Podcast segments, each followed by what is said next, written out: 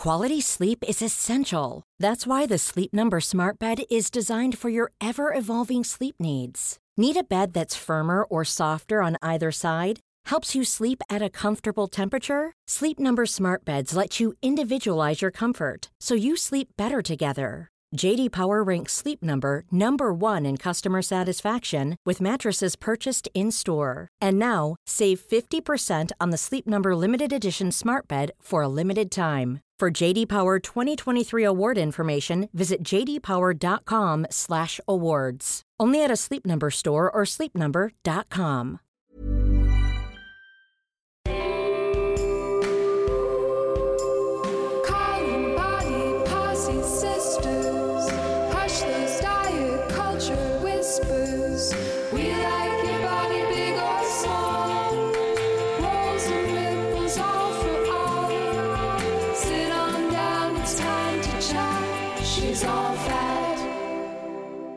I'm Sophie, I'm Yelly, and this is She's All Fat. the podcast for fat positivity, radical self love, and chill vibes only. Now, in our final season, On today's book club episode, Savala Nolan, author of Don't Let It Get You Down Essays on Race, Gender, and the Body. But first, our news corner. Fatmily, we want to give a Fatties of the Week shout out to Chub Rolls, a Bay Area group organizing fat and plus size skate sessions for all wheels, ages, abilities, genders, and orientations. That sounds so cool. Heck yeah. Chub Rolls is BIPOC founded and queer and trans led. And we love their Instagram at Chub Rolls with a Z as well. If you think that's sweet and radical like we do, please join us in contributing to their GoFundMe linked in the show notes. The GoFundMe is for travel accommodations to Divert Sessions Skate Park in Santa Ana. They say, quote, because we are a community-based group, all funds and equipment have been either donation or out of pocket from the organizers. We'd really like to provide our members not only with the opportunity to feel welcomed and included in a park setting, but not have to worry about travel accommodations either. Can you help these skating fatties experience fabulous, fat fun in the sun in a safe, judgment free environment? Each donation supports that goal. Check the show notes to show your support, and if you have a fat-related fundraising goal, let us know and we will share it. Yeah. Uh oh, I'm tear stained again from reading some of our family love letters we've received. We've opened a Google form for you, our beloved family members, to write little notes of love to this fat community you have helped build. We'll be reading and posting your letters all season long. Speaking of, we have a very special letter from H. I skimmed this letter before we recorded this, Sophie, and it's a good one, so get ready. Oh my god. Okay, I'm excited. Hey, people. I first want to share that I am so, so emotional that this podcast is airing its last season. SAF, you've been in my ears and in my heart for a while, and I've been recently listening to you over and over again. I think it is mostly because your voices represent safe anchors for me now. That's so sweet. Oh, that's so nice. There are no words to express how grateful I am that you exist, breathe with me on planet Earth, and for all the work you've done with this podcast and outside of it. I understand how much emotional labor this is and will never take that for granted. As a black, trans, non binary, neurodivergent person whose work is based on body and mind liberation, heck yeah, this podcast has been life saving. I often redirect people towards it to avoid doing more emotional labor that I already do on a day to day basis. I am a trauma informed astrologer. Reiki practitioner, tarot reader, and hypnotist. That sounds My so god, cool. this person's so cool. Yes. so, emotional labor is a lot of my work in this world, but sometimes I am exhausted. It has mm. also been a way for me to identify the real ones, meaning when someone tells me that they know this podcast, my social justice clit immediately gets engorged and wet. Oh my god. Incredible. and for that, me and my social justice clit thank and value you deeply and eternally.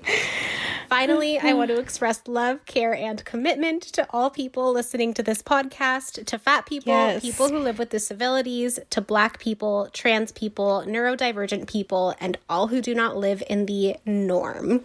I value you and love you, and I wouldn't be able to breathe without you. You're so precious to me, but precious is a two letters away from precarious, and so love and care ain't enough. I am committed to dismantle those systems in any way I can. My motto now is disrupt harm, love more, say sorry better, and mind your business. Oh my god. SAF Incredible. team. so good. SAF team, if you ever want a reading, please ask. I would love to give back in any way I can. That is so nice. Yes. Should I shout Oh out their my work here? Should I keep it anonymous? Okay. Yes, so, no, their it's work. they put it there. Yeah, please please everybody go hire yeah. H. Okay, so go to selflovetribute.com to support this H. Um, sending love and gratitude. Stay safe and rebel. H. They use they them pronouns. And why are they not the host of this podcast? Oh my god, I'm Literally, like- obsessed with this person. Same. That was incredible. Please what a be my best beautiful letter. Please. Oh my god, incredible. Love the the commitment, the the uh, just all the words. I'm just obsessed with Yes. this letter. Please write a book so we can do a book club episode on your book. We'll Oh come God, back I'm- and do I'm another gonna. episode. Oh my god, incredible! I'm definitely gonna look at their stuff and see yeah. if they'll do a reading because they sound like they're really tapped in. Yes. I'm obsessed with. My motto now is disrupt harm, love more, say sorry better, and mind your business. It really like covers it all. I'm gonna it tattoo really co- that on my body. like it really covers every single thing. Mm-hmm. Honestly, wow, obsessed. Wow. obsessed with you, H. Thank you so much for writing in. Yes.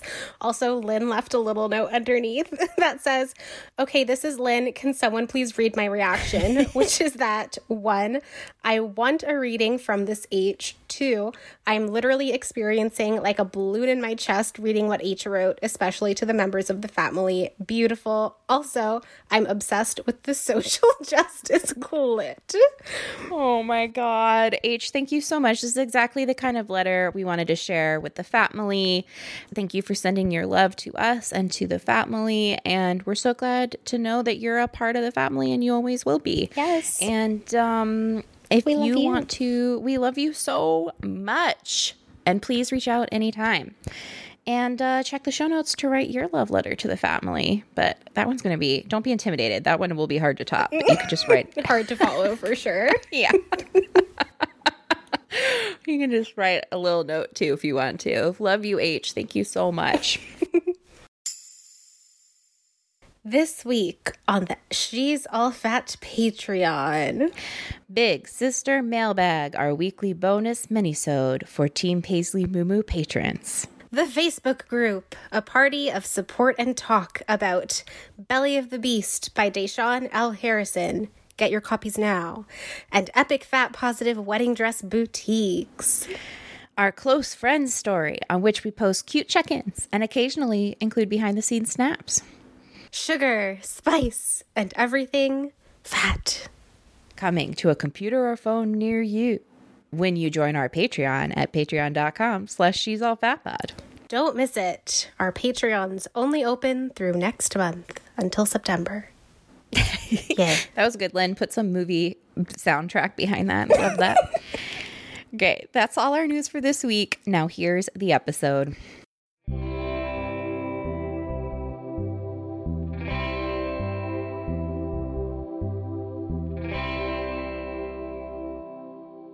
Hi, family. I am here with Savala Nolan, writer, speaker, lawyer extraordinaire, professor, all these things. I'm so excited to talk to her about her book and her connection to justice and fat justice and racial justice. Welcome to the show. Can you please introduce yourself? Thank you so much for being here. Thank you so much for having me. I am really thrilled to be with you today and to be part of the community for a moment. Um, Yes. It's very, very exciting. That's so nice. Tell me about your background. What's your like bio right now?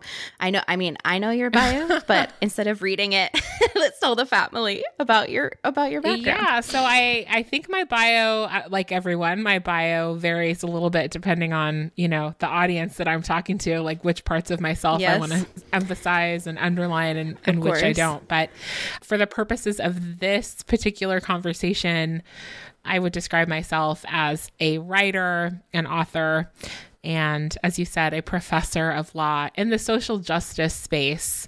Which is cool. I didn't know that was a thing. I didn't know that was a thing you could do. That's yeah, so cool. that was a thing that you could do. And I have to say, I didn't totally know it was a thing I could do before I went to law school either. So if there's any, you know, people who are eyeing law school but not sure what they can do there, one thing you can do is fight for the little guy, so to speak, and think about privilege and power and subordination and rights and all of that stuff. So that's what I do at work.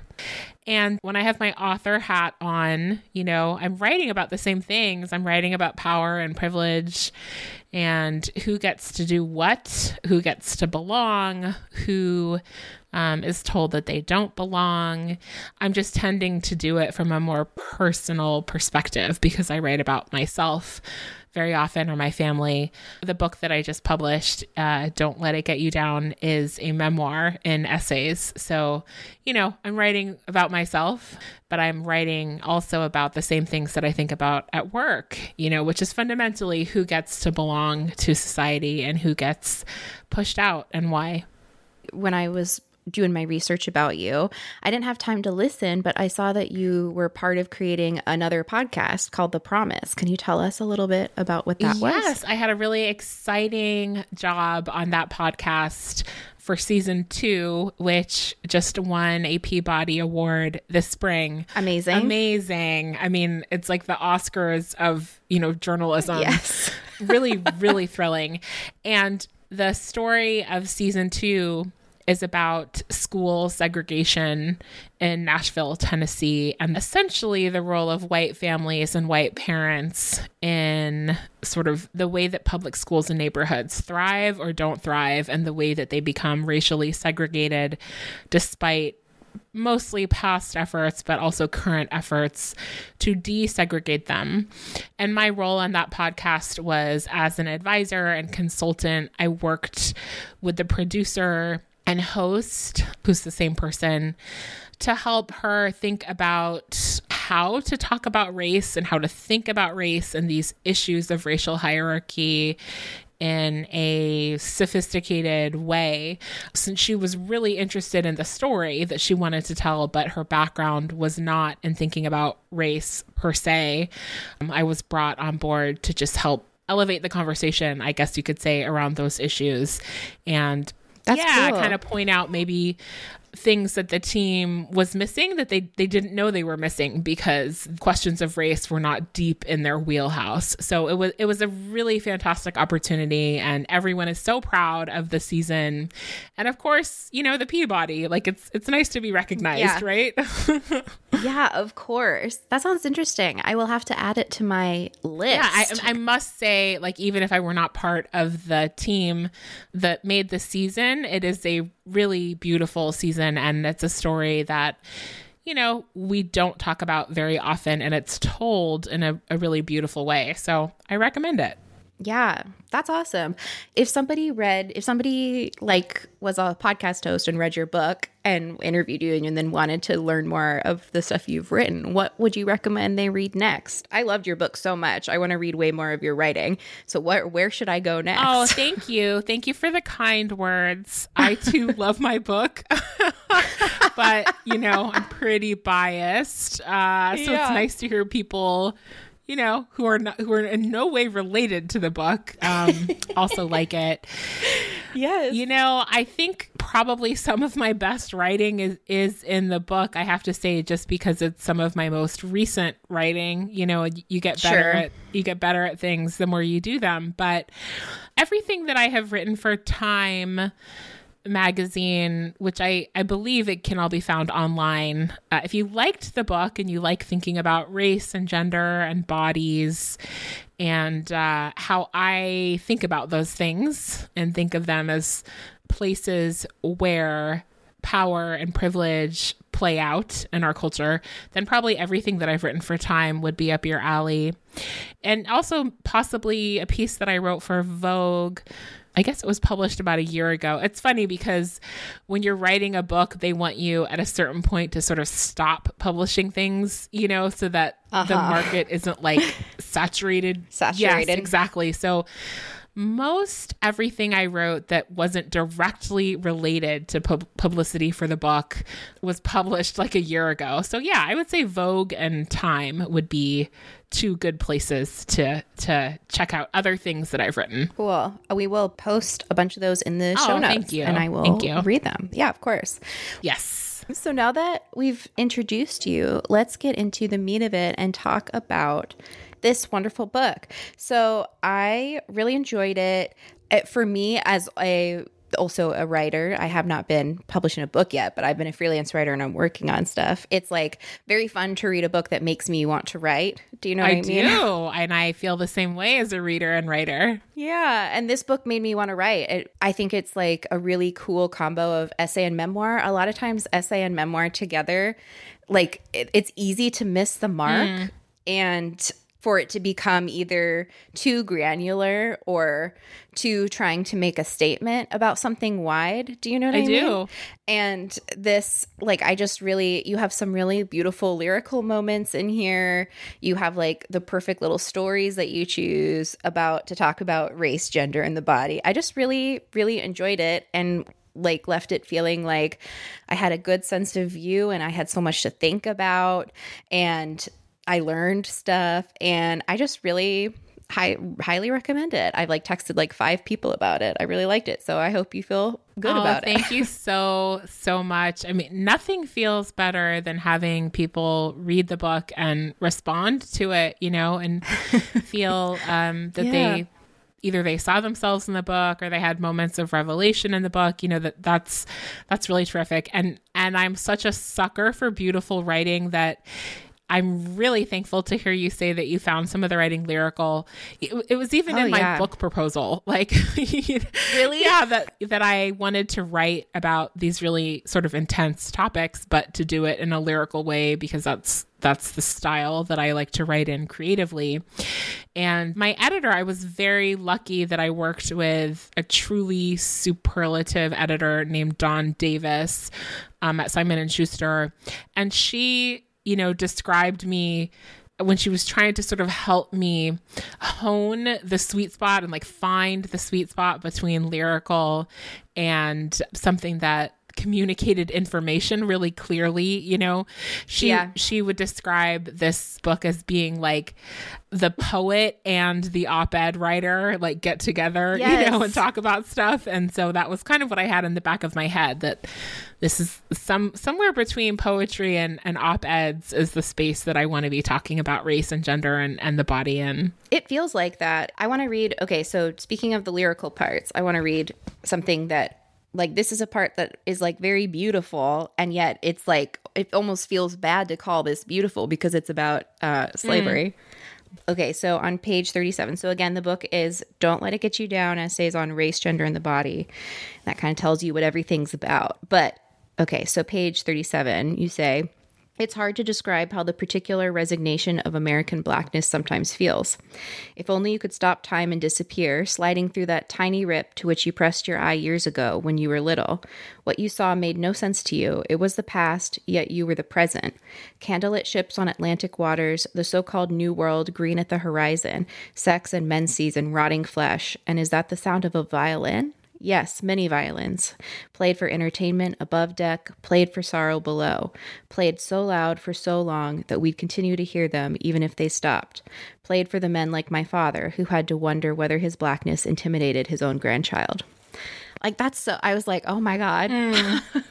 that's so good writing and so like heavy. I had to like reread it like three times. It was so good. thank you I love that. yes i mean that's in a nutshell that's kind of how how i write i'm trying to um be sensory and and poetic even as i write about things that are quite concrete like in that Yeah. piece what it what it sometimes feels like to be black and descended from slaves and enslaved people in this culture. Yeah. I mean, obviously, as a very white person, I don't relate to that part. But the even just the metaphor of this, the idea of looking at the past through a tiny rip that you have this idea when you're young and you kind of see something and you get a feel of it. Like it just I it really it struck me. It's accurate. It's Ah, good. thank, I loved thank it. you. Thank you. Thank you so much.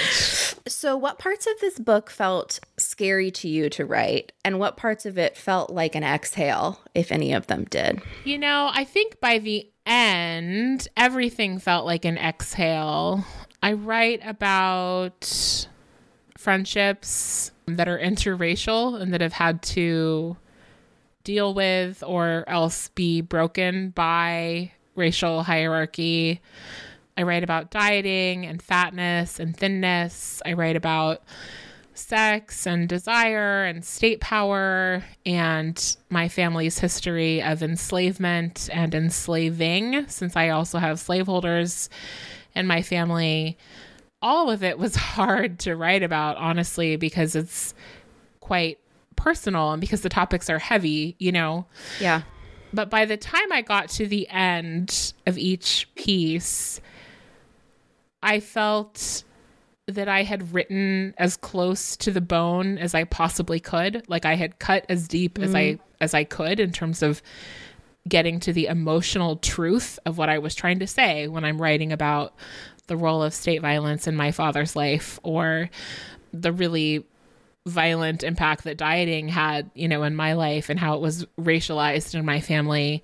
Yeah. And knowing that I had taken the time to be as thorough and exacting and precise as I wanted to be, I think allowed me to trust what I had written, you know, by the end and not feel afraid.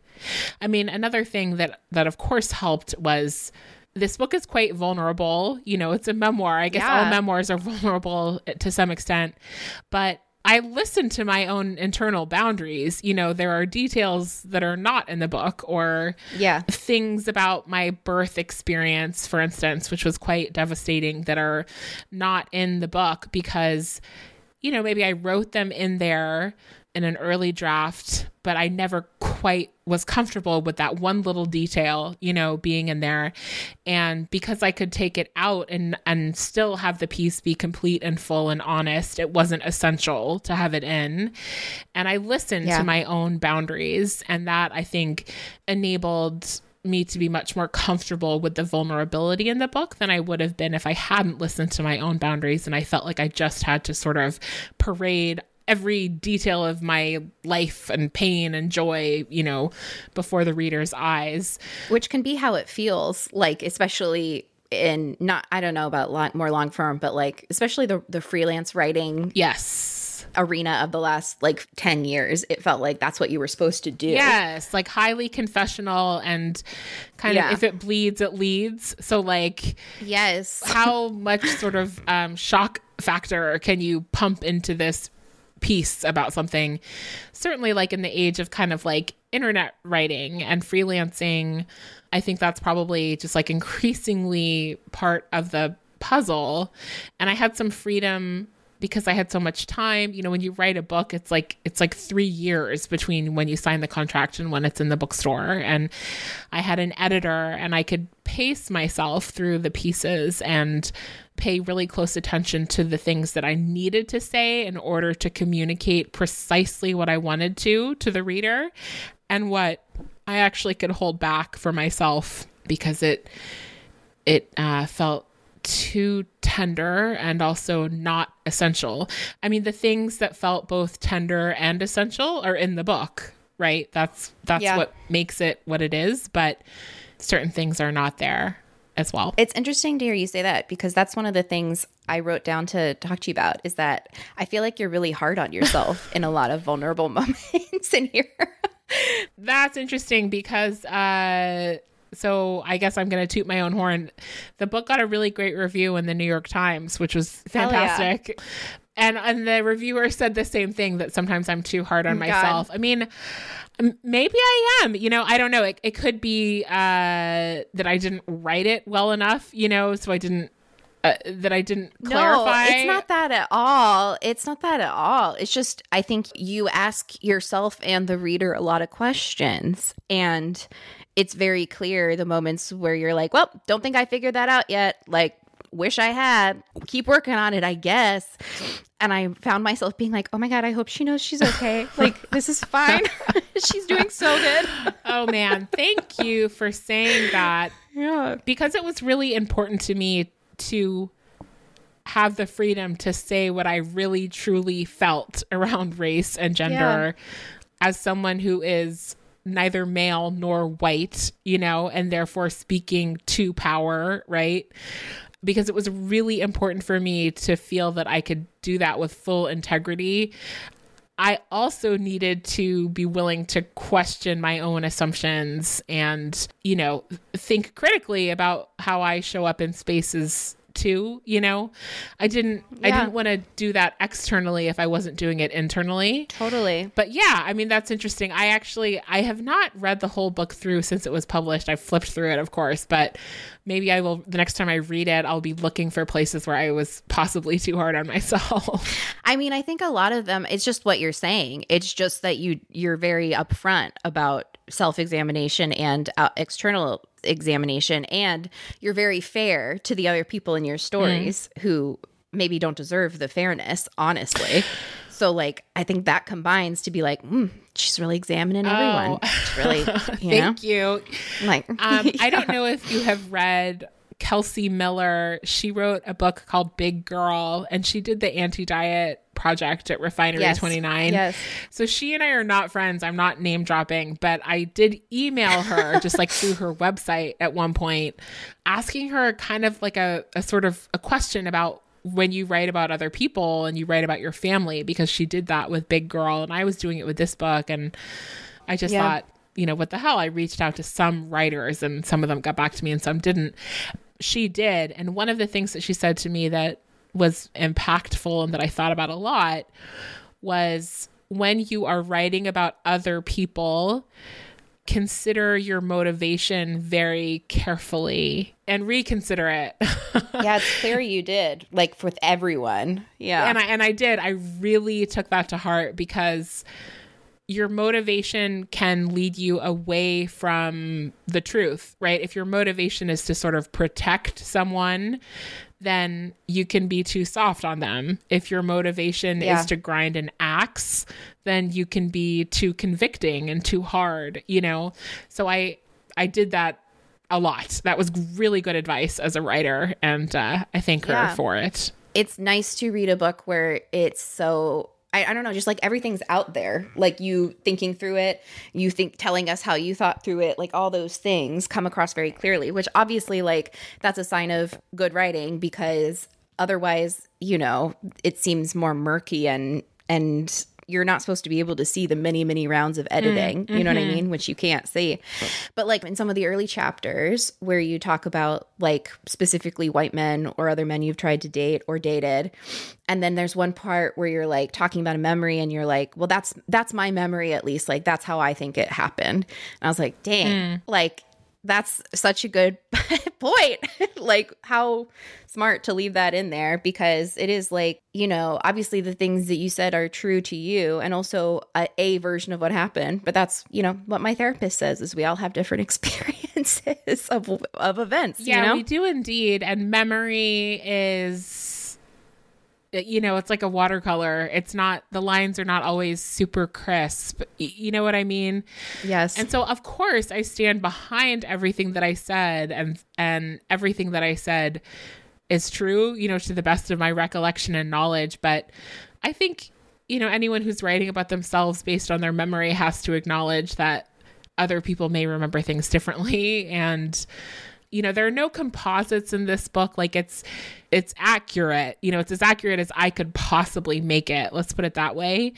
And it's exact, you know, as exact as I could make it rather than sort of making a collage of people into one person or, or whatever, which is something people Yeah. do. And that's fine. You know, it's Yes. definitely a tool of memoir to do that. But uh, it's not one that I used. And I, I, I tried when there were places where I was really aware that somebody might remember it differently or that my own memory was maybe shaky. I, you know, I just said that. I just said, this is how I remember it, or I think this is what happened, you know, and go Yeah. from there. I noted it as the thing I wanted to keep in my toolbox. Ah, That's all Thank I'm saying. you. I, I wish I could say who exactly I got it from. I mean, I think I got it from a bunch of people. It's not like my own invention, you know? Yes. But it was part of what I wanted to do in terms of considering my motivations for how I talked about people and being as truthful and as as sort of clean as I could be with the information that I was Yes. I was giving readers.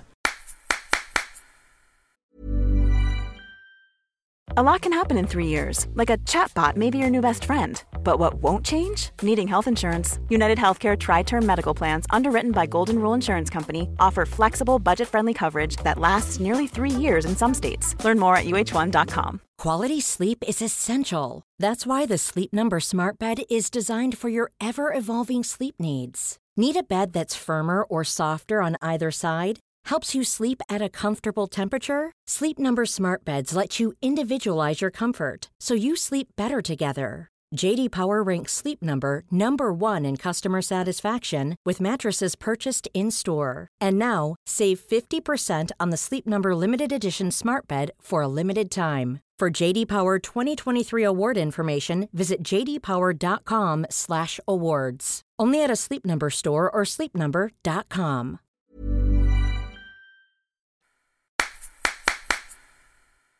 I haven't ever done this before, but I kind of want to go through the titles of your chapters and let people know like what some of these chapters are more about because I feel like I've talked very generally Okay. so far. And then there's a couple things I want to a couple details I want to delve in on and talk about Cool. too. So let's see. So on dating white guys well me, that's like what we just talked Yes. about. That one is pretty self explanatory. Don't Let It Get You Down, which the title is from, which I did want to ask you about, where basically you get told by another black person, don't let it get you down about stuff that mm-hmm. happens in the mm-hmm. world. White doll, where your mom gives your daughter a white doll and you talk about that and representation. Dear White Sister, which I read twice, well, where you talk about your fight with a friend who wouldn't stop claiming Beyonce lyrics, basically.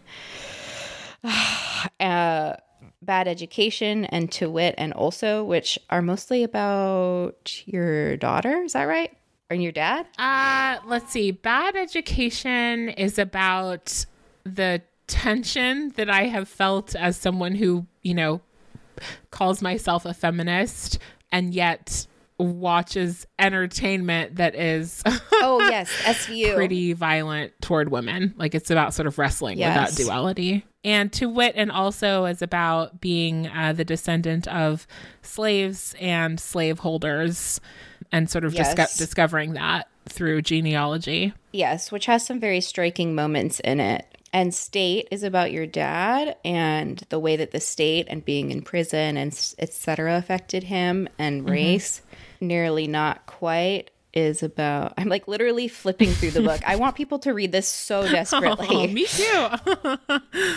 Oh my God, nearly not quite. It's about you going to a, oh my God, your view on this white couple at this fancy resort, which really made me think about like the ways that I have shown up or not in, in fancy spaces like mm. that and like how I might have been seen on the sources of cultural identity, which is about your relation with Italian, etc., and Mexico. And then at the end of the book, you got some more about body stuff. The body endures and fat in ways white girls don't understand. So, as you can see, it listeners, it really is like a bunch of different memoir slash topics that I think most of the listeners of this podcast are really interested in.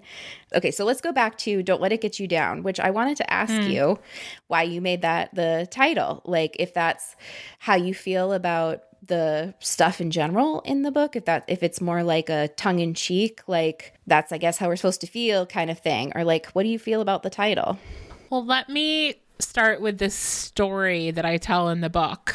Yes, and then I, I can expand on on why it's the title.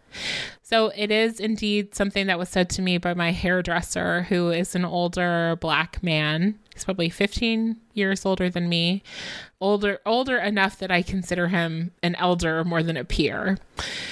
Yes. And let's see, I, it must have been about five years ago. I was at the salon getting my hair done and just kind of cruising through my phone, you know, having a perfectly lovely day. And I saw the headline on my news app that the cops who killed Tamir Rice were not going to be prosecuted. And for those who don't remember, Tamir Rice was Yes. a young boy a black boy who was playing with a toy gun in a park and someone called 911 and the sort of striking thing i think about what uh, happened to him was that the cops sort of screeched up to him at the park and within two seconds they fired um, their weapons and killed him. And it was sort of the two seconds that seemed to sear in people's mind that it, it all happened so incredibly fast to this boy yes. so uh, I saw the headline that they were not going to be prosecuted, and I just, you know, this wave of kind of very familiar anxiety and pain kind of washed over me. And my hairdresser noticed and he said, You know, what's going on? I explained it to him. And he you know, explained that they were not going to prosecute these cops. There wasn't going to be accountability. And he took a breath and he said, Don't let it get you down. Don't let it get you down. He said it twice and he said it almost um, sternly, like there was quite a bit of weariness and force in his voice. It wasn't the kind of like, oh, don't let it get you down. Like, you got this girl. You know, there was nothing um, peppy or bright or flip about it. It was very, very heavy. Yeah. And what I realized was happening in that moment was that an older black person was offering me a survival strategy, a strategy, you know, in a situation with very high stakes because if you're black or you know take your pick of marginalized groups in this country and you you dwell in the pain you let if you let it get you down you may never get up. It's so overwhelming. It's so relentless. It's so unavenged you know that you may never get back up. And so he meant it as a survival strategy and um, not at all to say ignore what's wrong or pretend that the pain isn't there, you know, pretend that there's no injustice, but hold on tight enough to your own humanity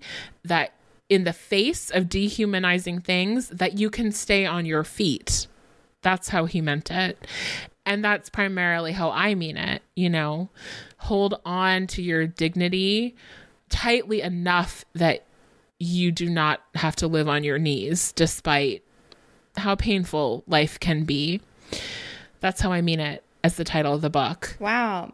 I'm so glad I asked you to explain. I wouldn't have Oh, gotten good. that. Well, there's a, there's a tiny bit more, which is just that, like, you know, there's another way in which I almost could have put a question mark at the end of that phrase because if I'm speaking to like the more privileged aspects of myself as a cisgendered person, as an able-bodied person, you know, take your pick, or people who hold a lot Yeah. of privilege and power in society because they are white men, for instance. It's kind of like, well, actually, maybe you should let it get you down. Like Yeah. maybe you you actually should dwell in in the status quo of the horribly horribly unfair ways that we allocate safety and well-being and concern for each other in this culture and let it bring you to your knees and hang out there for a little bit so that we can have a a better chance of a more equitable world Yes. because you will be engaged on a deeper level too. So it's a complex Yes. phrase and and I mean it in a complex way. Love it. Perfect. Good. Wow. Great answer. Good, good. Okay, for the final third of the meat of it, I have a couple parts that are more body related that I want Yeah. to go to, as this is She's Yep. All Fat. Okay, so f- first of all, I'm definitely not able to talk about this as an expert or even as like a fellow super educated person about this. But I think for me and for other people who might not be educated like me, the connections and the things that you talk about about the mammy stereotype, or I don't even think stereotype's the right word, just like Caricature, maybe? idea of yeah yeah the caricature of a mammy and your relationship to it was really like clarifying for me. I obviously like knew about it but to hear you talk about your relationship to how and how that has affected you was like very it was like a really easy way to understand and I don't know, just like get it and like feel more as a as a again, this is from a white perspective because I can't connect, you know, I'm not connecting this to my experience in any way, but like I was like, oh, now I feel like I'm more empowered to talk about this with other white people because I feel like I get mm. this better now. There's a little part here I want to read. Basically, in most listeners I bet will know this, but the caricature of Mammy is like one from American slave history of like a large black woman who wants to take care of white children, mm-hmm. basically. Is that like a good way to summarize it for for Yeah, people? I think that's a. It's. I mean, yes. In a in a little nutshell, that's the basic idea. Yes. Okay, so you go through and you explain it. And then at the end here, I want to read from page 183. Domestic labor is the work we honor least. It's the work we don't value and often don't pay, sometimes refuse even to see. It's caring for children, for the elderly, for the sick and the well. It's vile, picking hardened food off pans with fingernails, scrubbing smears of shit from the toilet bowl, sniffing clothes to see if they're dirty, emptying trash bins of wax caked Q tips and bloody tampons. It's also pleasurable, roasting crispy skinned chicken and gold potatoes, icing three layer cakes for birthdays, pouring warm bathwater down a toddler's back, smoothing fresh sheets across mattresses, picking garden flowers for a vase. Vile or pleasurable, this work is devalued. I can't help that my large black vagina having body is inscribed with this vile and pleasurable work. I can't help that my body may read like a mammy to you, but I'm as vain as any woman must be. NARS jungle red, Louis Vuitton bag, shaved pits, and all that. Okay, more, and then I'm skipping ahead a little. When I stride to the podium, heels clicking, to begin my remarks or convene a meeting at the end of the table, the boss doesn't take notes, so I don't have a pen. I feel not only my genuine meanness, of which I am proud, but my mamminess. I feel you feeling my mamminess too. I feel her and it and you every day, not all day, every day, but every day. She is the part of fat black womanhood that I don't like. Or should I say, you are the part I don't like.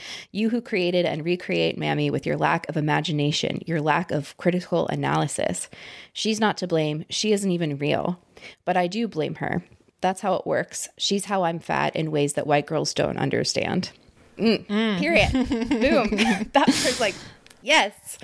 I I mean, obviously I can't relate to the mammy part, but the I deeply relate to the sense of there being an I cultural idea about my body out there that so I know someone else is thinking when they look at me and hating that and then hating that I hate that for sure. Yes, I. talk to me about Uh, that part. yeah, I mean, I, uh, you know, Lindy West wrote a wonderful article a number of years ago about the smallness, like the very tiny catalog of fat women that she saw Yes. as a child modeled, you know, for her, right? Yes, that one's in her essay collection. Is it in the book too? Okay. Yes. So, and she talks about, you know, like Ursula and the Little Mermaid Yes. and like, I think Lady Cluck from Robin Hood. Like, you know, that there were, Like Miss Piggy. yeah, that there's just, it, it, like, compared to the vast and numerous variety of roles and depictions of thin women, the roles and depictions of fat women are just incredibly slim and often, no pun intended, uh, often very like negative, right? Like they're not complicated, soulful people. They're sort of these flattened caricatures or they're evil or, you know, they're just so I honor all of that and I add that when you're also black, like Yes. the pool is even smaller because the Yes. the primary depiction of fat black women in our culture, as you said, uh, you know, when we first started talking about this, is of the the mammy. Aunt Jemima is sort of a classic Yes.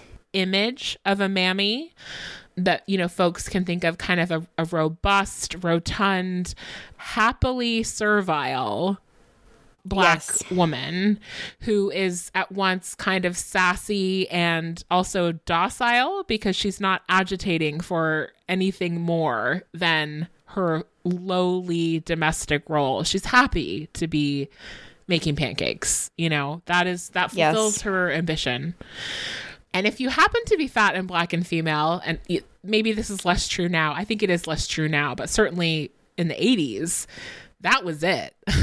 like, Mammy was what you saw as far as who can I be in the culture. And that piece, you know, it's about the fact that even today, you know, even among really progressive people, we all carry that image of Mammy and that kind of story about a big, black, sassy woman who's strong and kind of a has a lot of attitude, you know, like we carry that very flattened, compressed caricature in us, and then we project it onto people we think somehow match up with it. Yes. And for fat people, like, my God, there's so many things people think when they see fat bodies. Yes. So, yeah, like, it, I am by no means saying that no one else endures this. Oh no, you know? no, no! I didn't think that at all. Just that I can't talk to the mammy part, but was very. I was like, oh, yes. I mean, it just it helped connect it to me. I mean, sometimes this is like very. I'm whatever. I'm white. I don't know how. I'm so white, but as a white person, it can feel sometimes like it, disrespectful to try to relate to black experiences. Do you know what I? you know what I mean? I do. I'm I like- mean, I don't know wanna from personal like- experience, but I know enough white people who have either said that or just revealed that through their actions that I I can see that it must Well, be true. It's like it can feel it can feel like, you know, we did this and now I don't like what right do I have to be like, "Oh, I relate to what you're saying." You know what mm-hmm. I mean? But like that description of like, well, you know, this is really about the narratives that you've put on me. It was like it like for some reason that really helped it sink home for me of like what I was like, "Oh, okay." It's exactly the same as like what I feel, just in a different way, and like this makes sense to me, and blah blah blah. Like this spe- specific caricature. Yeah, I, don't mean, know. let's be Help me. crystal clear. Like there's as as you know, there's nothing wrong with being fat and black and female. Like there's Yes, nothing wrong with any of those of individual course. characteristics or with all of them combined in one person. It's Yes. the narrative about what we make those things mean that Uh-huh. causes the problem. Like the problem is not me. That's not where the problem's located. No. The problem is located in the mythology and the culture about Yes. what a fat black woman is and what she's like and what she's capable of. And in our culture that again I think maybe it's changing a bit at least at the margins. But when I was younger and when I was forming my sense of self and when I was gazing at the culture, you know, for the first time, trying to see where I belonged by seeing where the people who were like me belonged, the Yes. only thing I saw was Mammy, this character Yes. who is happy to serve and who is relegated to the kind of service that we don't actually care about. Right? Which is why I talk about domestic work being the kind of work that we take for granted. And if we even see it, you know, if we even see it at all. Absolutely. I really think the Mammy caricature, like, I mean, anybody as as I tell everyone, read Fearing the Black Yes. Body. But as you know, that caricature is like a super great example of the the white narrative or white gaze's connection between womanhood, femininity, blackness, fatness, and what's expected of those things. It's kind of like the example. It's like a very clear, you know what I mean? It's like it makes it it's like, oh, this is the pinnacle of those expectations. Yeah, it all collides. It all collides. And one of the things Yes. that the book Fearing the Black Body, I love, uh, the author Sabrina Strings makes the beautiful observation in the book that fat phobia, you know, and black anti-black racism overlap a lot in our culture. Yes. And you know, accordingly, fat phobia is used to denigrate black women and to control white women. And I mean, Yes. we could get we could spend an hour just on on that, but yes. those realities do collide in the mammy stereotype and in the fact that mammy is serving white people, right? Like that she's subservient to the white people she serves and happy to be Yes. subservient in the mythology, Yes. right? And the echoes out from there are clear. Like even, you know, every fat girl who did middle school theater was like, oh yeah, I was always the caretaker role Yeah. or the nurse Yeah. or whatever. Like that's an echo from Totally. this. You know, that's not even for even for non-black people. That's like an echo from this experience in this caricature. Yes, it is. It is. It is. And um yeah, I mean, I I was either the nurse or the like sassy black woman. Yep. yes, I was the nurse or the caretaker, or a couple times I screamed when other people died. Oh, at least, that at was my you role got too. portray emotion, right? Real. I didn't have a name. That was about it. I just screamed in Oliver Twist when someone's found dead. I don't even remember. I mean, the thing that's interesting, and I will say this just as almost like an appetizer, hoping that people who Mm-hmm. find it interesting, you know, will like pick up Sabrina String's book or whatever. A lot of the stereotypes that people have about fatness are the same ones people have about blackness that it's about that Yes.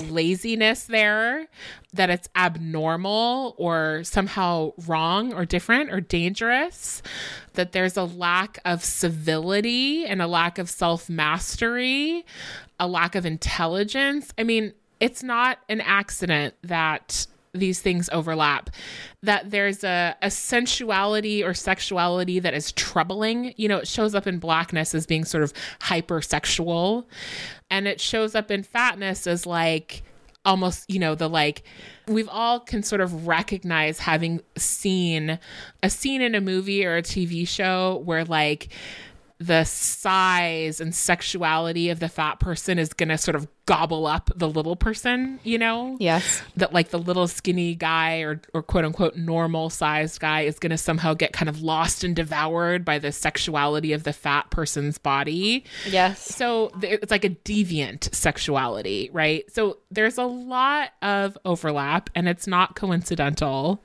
And there is a historical record of cultural artifacts that show how the overlap developed and was used politically. Yes. And so I do encourage people to seek that out. I don't talk about it so much in my book, but there are sources that really, really dive into it. Well, as long longtime listeners know, last season we did a book club with a bunch of questions every week about fearing the black body. So those are still on the website if anybody's a new listener and wants to go read along with those because I think you should. Everyone should. Okay, I have one more little point I want to talk about before we get to the end. Yeah. One thing you talk about very early in the book is your feet which I found really interesting. Okay, so let me let me again read my little quote. Okay. This is page 7 in the chapter on dating white guys while me. My feet have always struck me as my tell of otherness, even more than my nose or hair or weight. No matter the private schools, the white sounding voice, the white sounding name, or how I put white people at ease, especially rich white people, my feet seem to cast me out of belonging, if only in my mind, which is enough. Years ago, my uncle saw me barefoot and said, I'd love to have those big, wide, bare paws. He said it admiringly, but looking down at my bare paws pressing heavily into the wood kitchen floor, I flushed. I was maybe 10 when I couldn't play wear my mom's shoes anymore, and somehow that day encapsulated something horribly wrong about me to myself. I was just a child, but I had outgrown my own mother. So, a couple of things stood out to me from this. First of all, just overall, it's always interesting to me what the things are physically that like individually bother people or stick in their head about their own mm-hmm, bodies mm-hmm. because you know like for me it's that when i was in eighth grade an orthodontist told me i needed to break and reset my jaw or else my chin would never be attractive and i was like what and like Wow. Thanks for shattering my innocence, buddy. I mean, I just had never. Th- I was like, oh, I never knew to be. I didn't know my chin. I didn't know I needed to be self conscious Yeah, about. thanks you a know, lot. like that was the. but like you know, so I've always been self conscious about that, even despite nobody else ever saying anything to me about it. You know, and so there's so many things like that where it's like you get sent these messages about some particular thing whereas i like i read that and i was like i have never ever looked at someone's feet and been like her feet are too big. You know what i mean? Like ever. It's never occurred to me. But obviously it's like a, a still an accurate experience for you. It's just so funny because i don't i also don't think someone would look at me and be like you know she's cool but her chin. Am i right? Yeah, You know I mean, what having Like, just looked at you, like, I have to say, I thought nothing of your chin. I thought, wow, what a pleasant, lovely face, but nothing of your chin whatsoever. I know. It's just, it's so, those things like that kind of comment, like those big wide bear paws, and then you thought about that Yeah. forever. I know you thought you did, you know? Yeah, I mean, I think that, uh, you know, yeah, I guess it's a quirk of mine that my feet are the location where all of these sort of lies about my body that I learned from the culture and these insecurities that were cultivated in me landed, you know? Yeah. It could have been somewhere else. You know, that that's a quirk that it happens to be my feet and that as a result, I've spent a lot of my life hiding my feet, you know, wearing shoes that were too small so that my feet didn't look as big, you know, keeping my feet under blankets, you know, all that type of thing, hiding them, especially from men.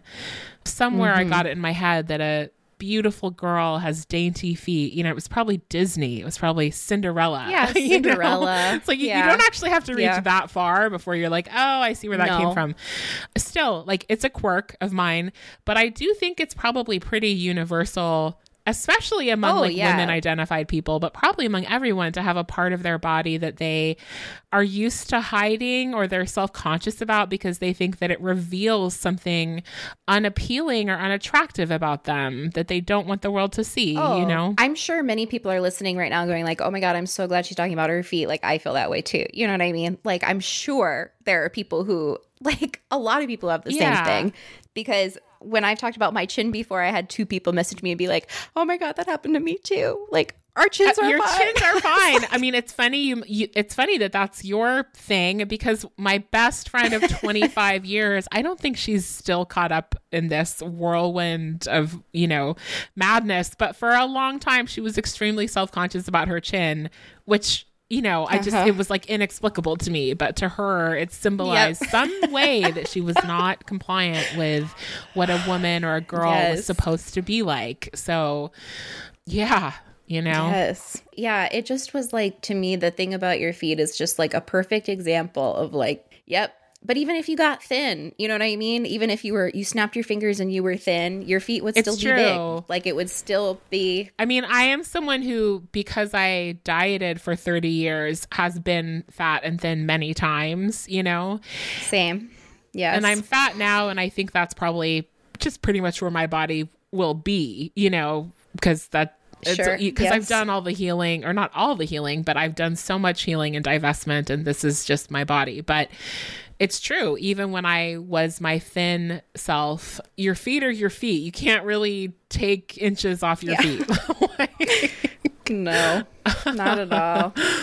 You can pull evil stepsisters from Cinderella from the musical version and cut off the back of your heels. but that's you know, about or it. you can buy shoes that are two sizes too small and be in terrible pain. Oh, You know, but no, don't do that. So bad for your unfortunately, I already, you know, it's already, it's done. It's our, I already did it.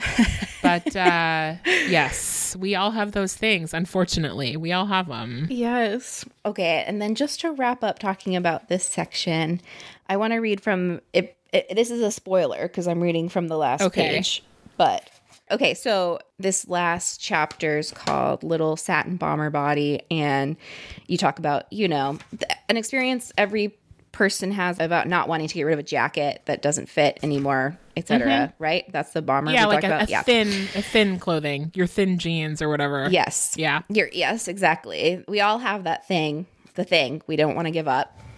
So at the end, you get told by your godfather to lose weight.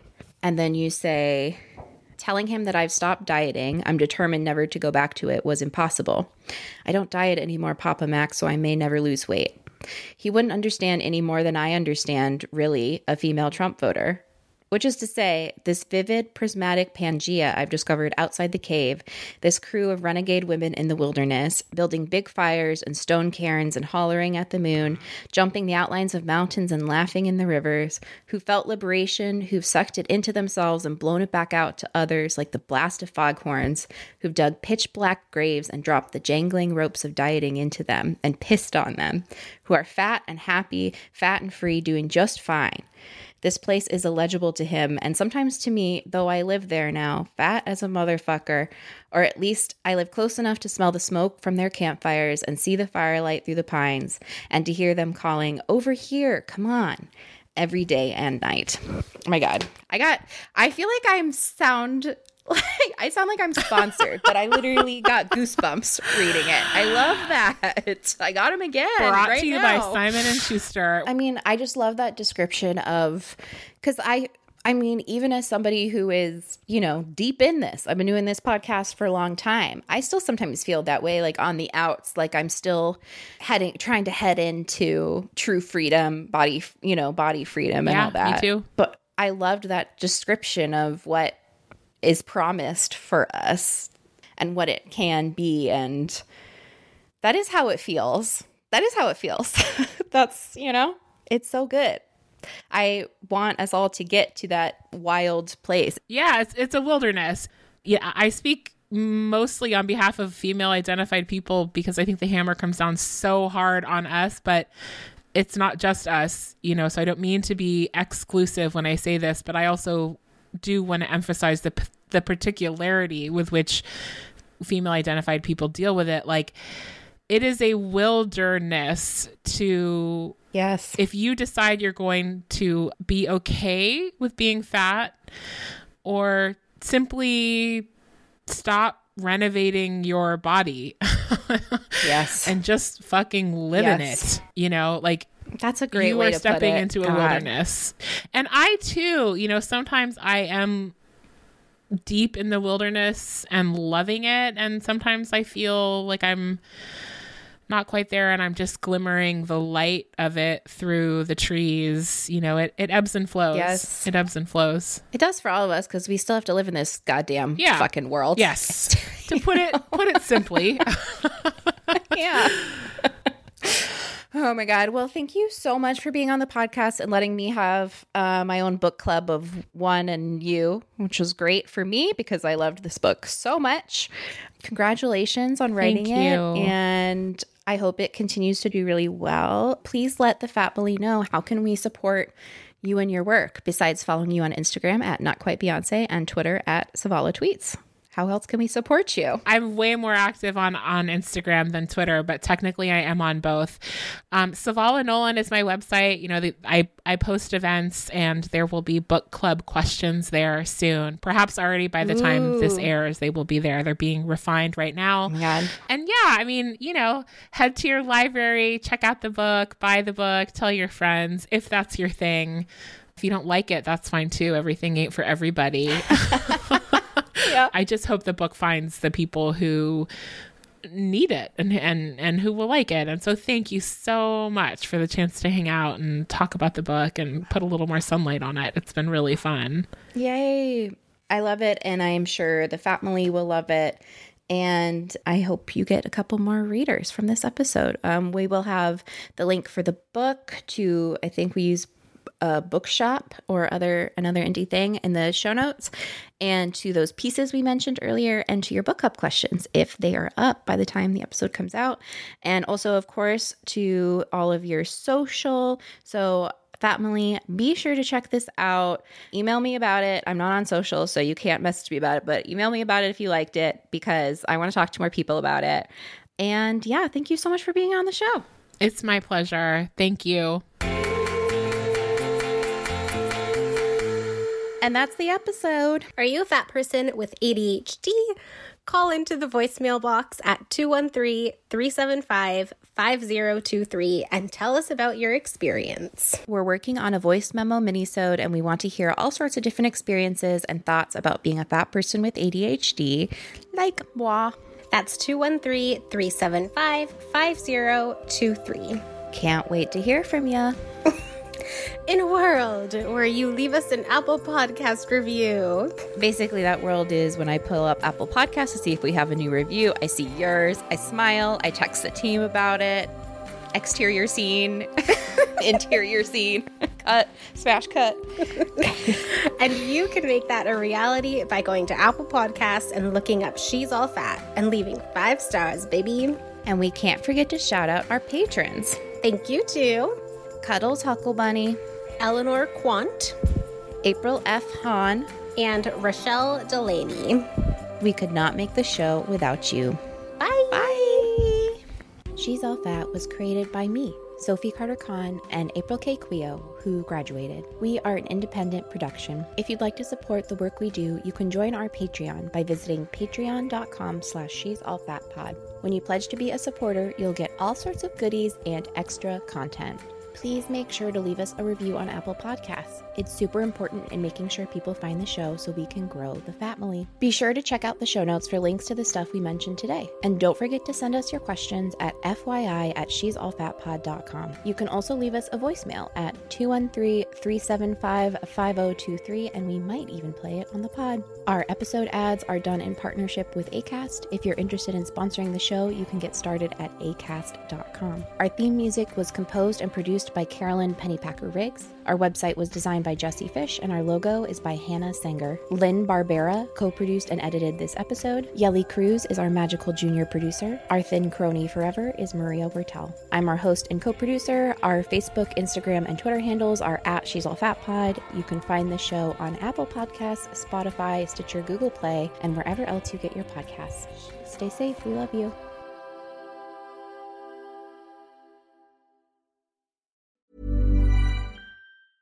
Even when we're on a budget, we still deserve nice things. Quince is a place to scoop up stunning high-end goods for 50 to 80% less than similar brands. They have buttery soft cashmere sweaters starting at $50, luxurious Italian leather bags, and so much more. Plus, Quince only works with factories that use safe, ethical, and responsible manufacturing. Get the high-end goods you'll love without the high price tag with Quince. Go to quince.com slash style for free shipping and 365-day returns.